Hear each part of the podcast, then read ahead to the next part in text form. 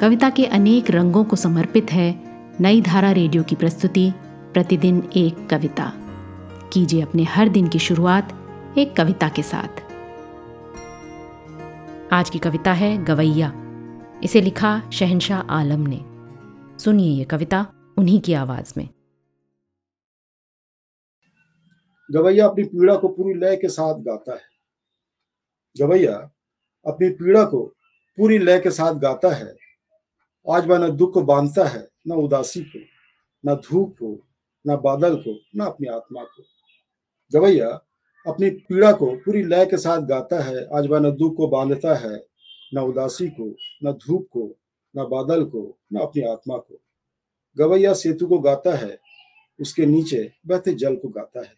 गवैया सेतु को गाता है, उसके नीचे बहते जल को गाता है, रंग को गाता है, शहद को गाता है, नमक को गाता है। महुआ को गाता है, जामुन को गाता है, नीम को गाता है। गवैया, अपनी धुन की गति और उतार चढ़ाव में, गवैया, अपनी धुन की गति और उतार चढ़ाव में, गायन की शैली में, बस अपने समय को गाता है।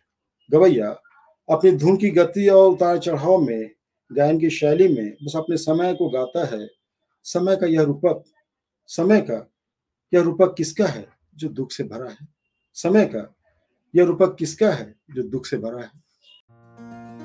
आज की कविता को आप पॉडकास्ट के शो नोट्स में पढ़ सकते हैं।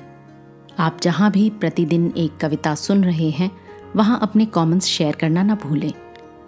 अगर आप चाहते हैं कि नई धारा रेडियो की ये प्रस्तुति हर सुबह आपके व्हाट्सएप पर आ जाए तो हमें इस नंबर पर मैसेज भेजें। Seven four two eight seven seven five three seven six कल एक और कविता के साथ फिर मिलेंगे।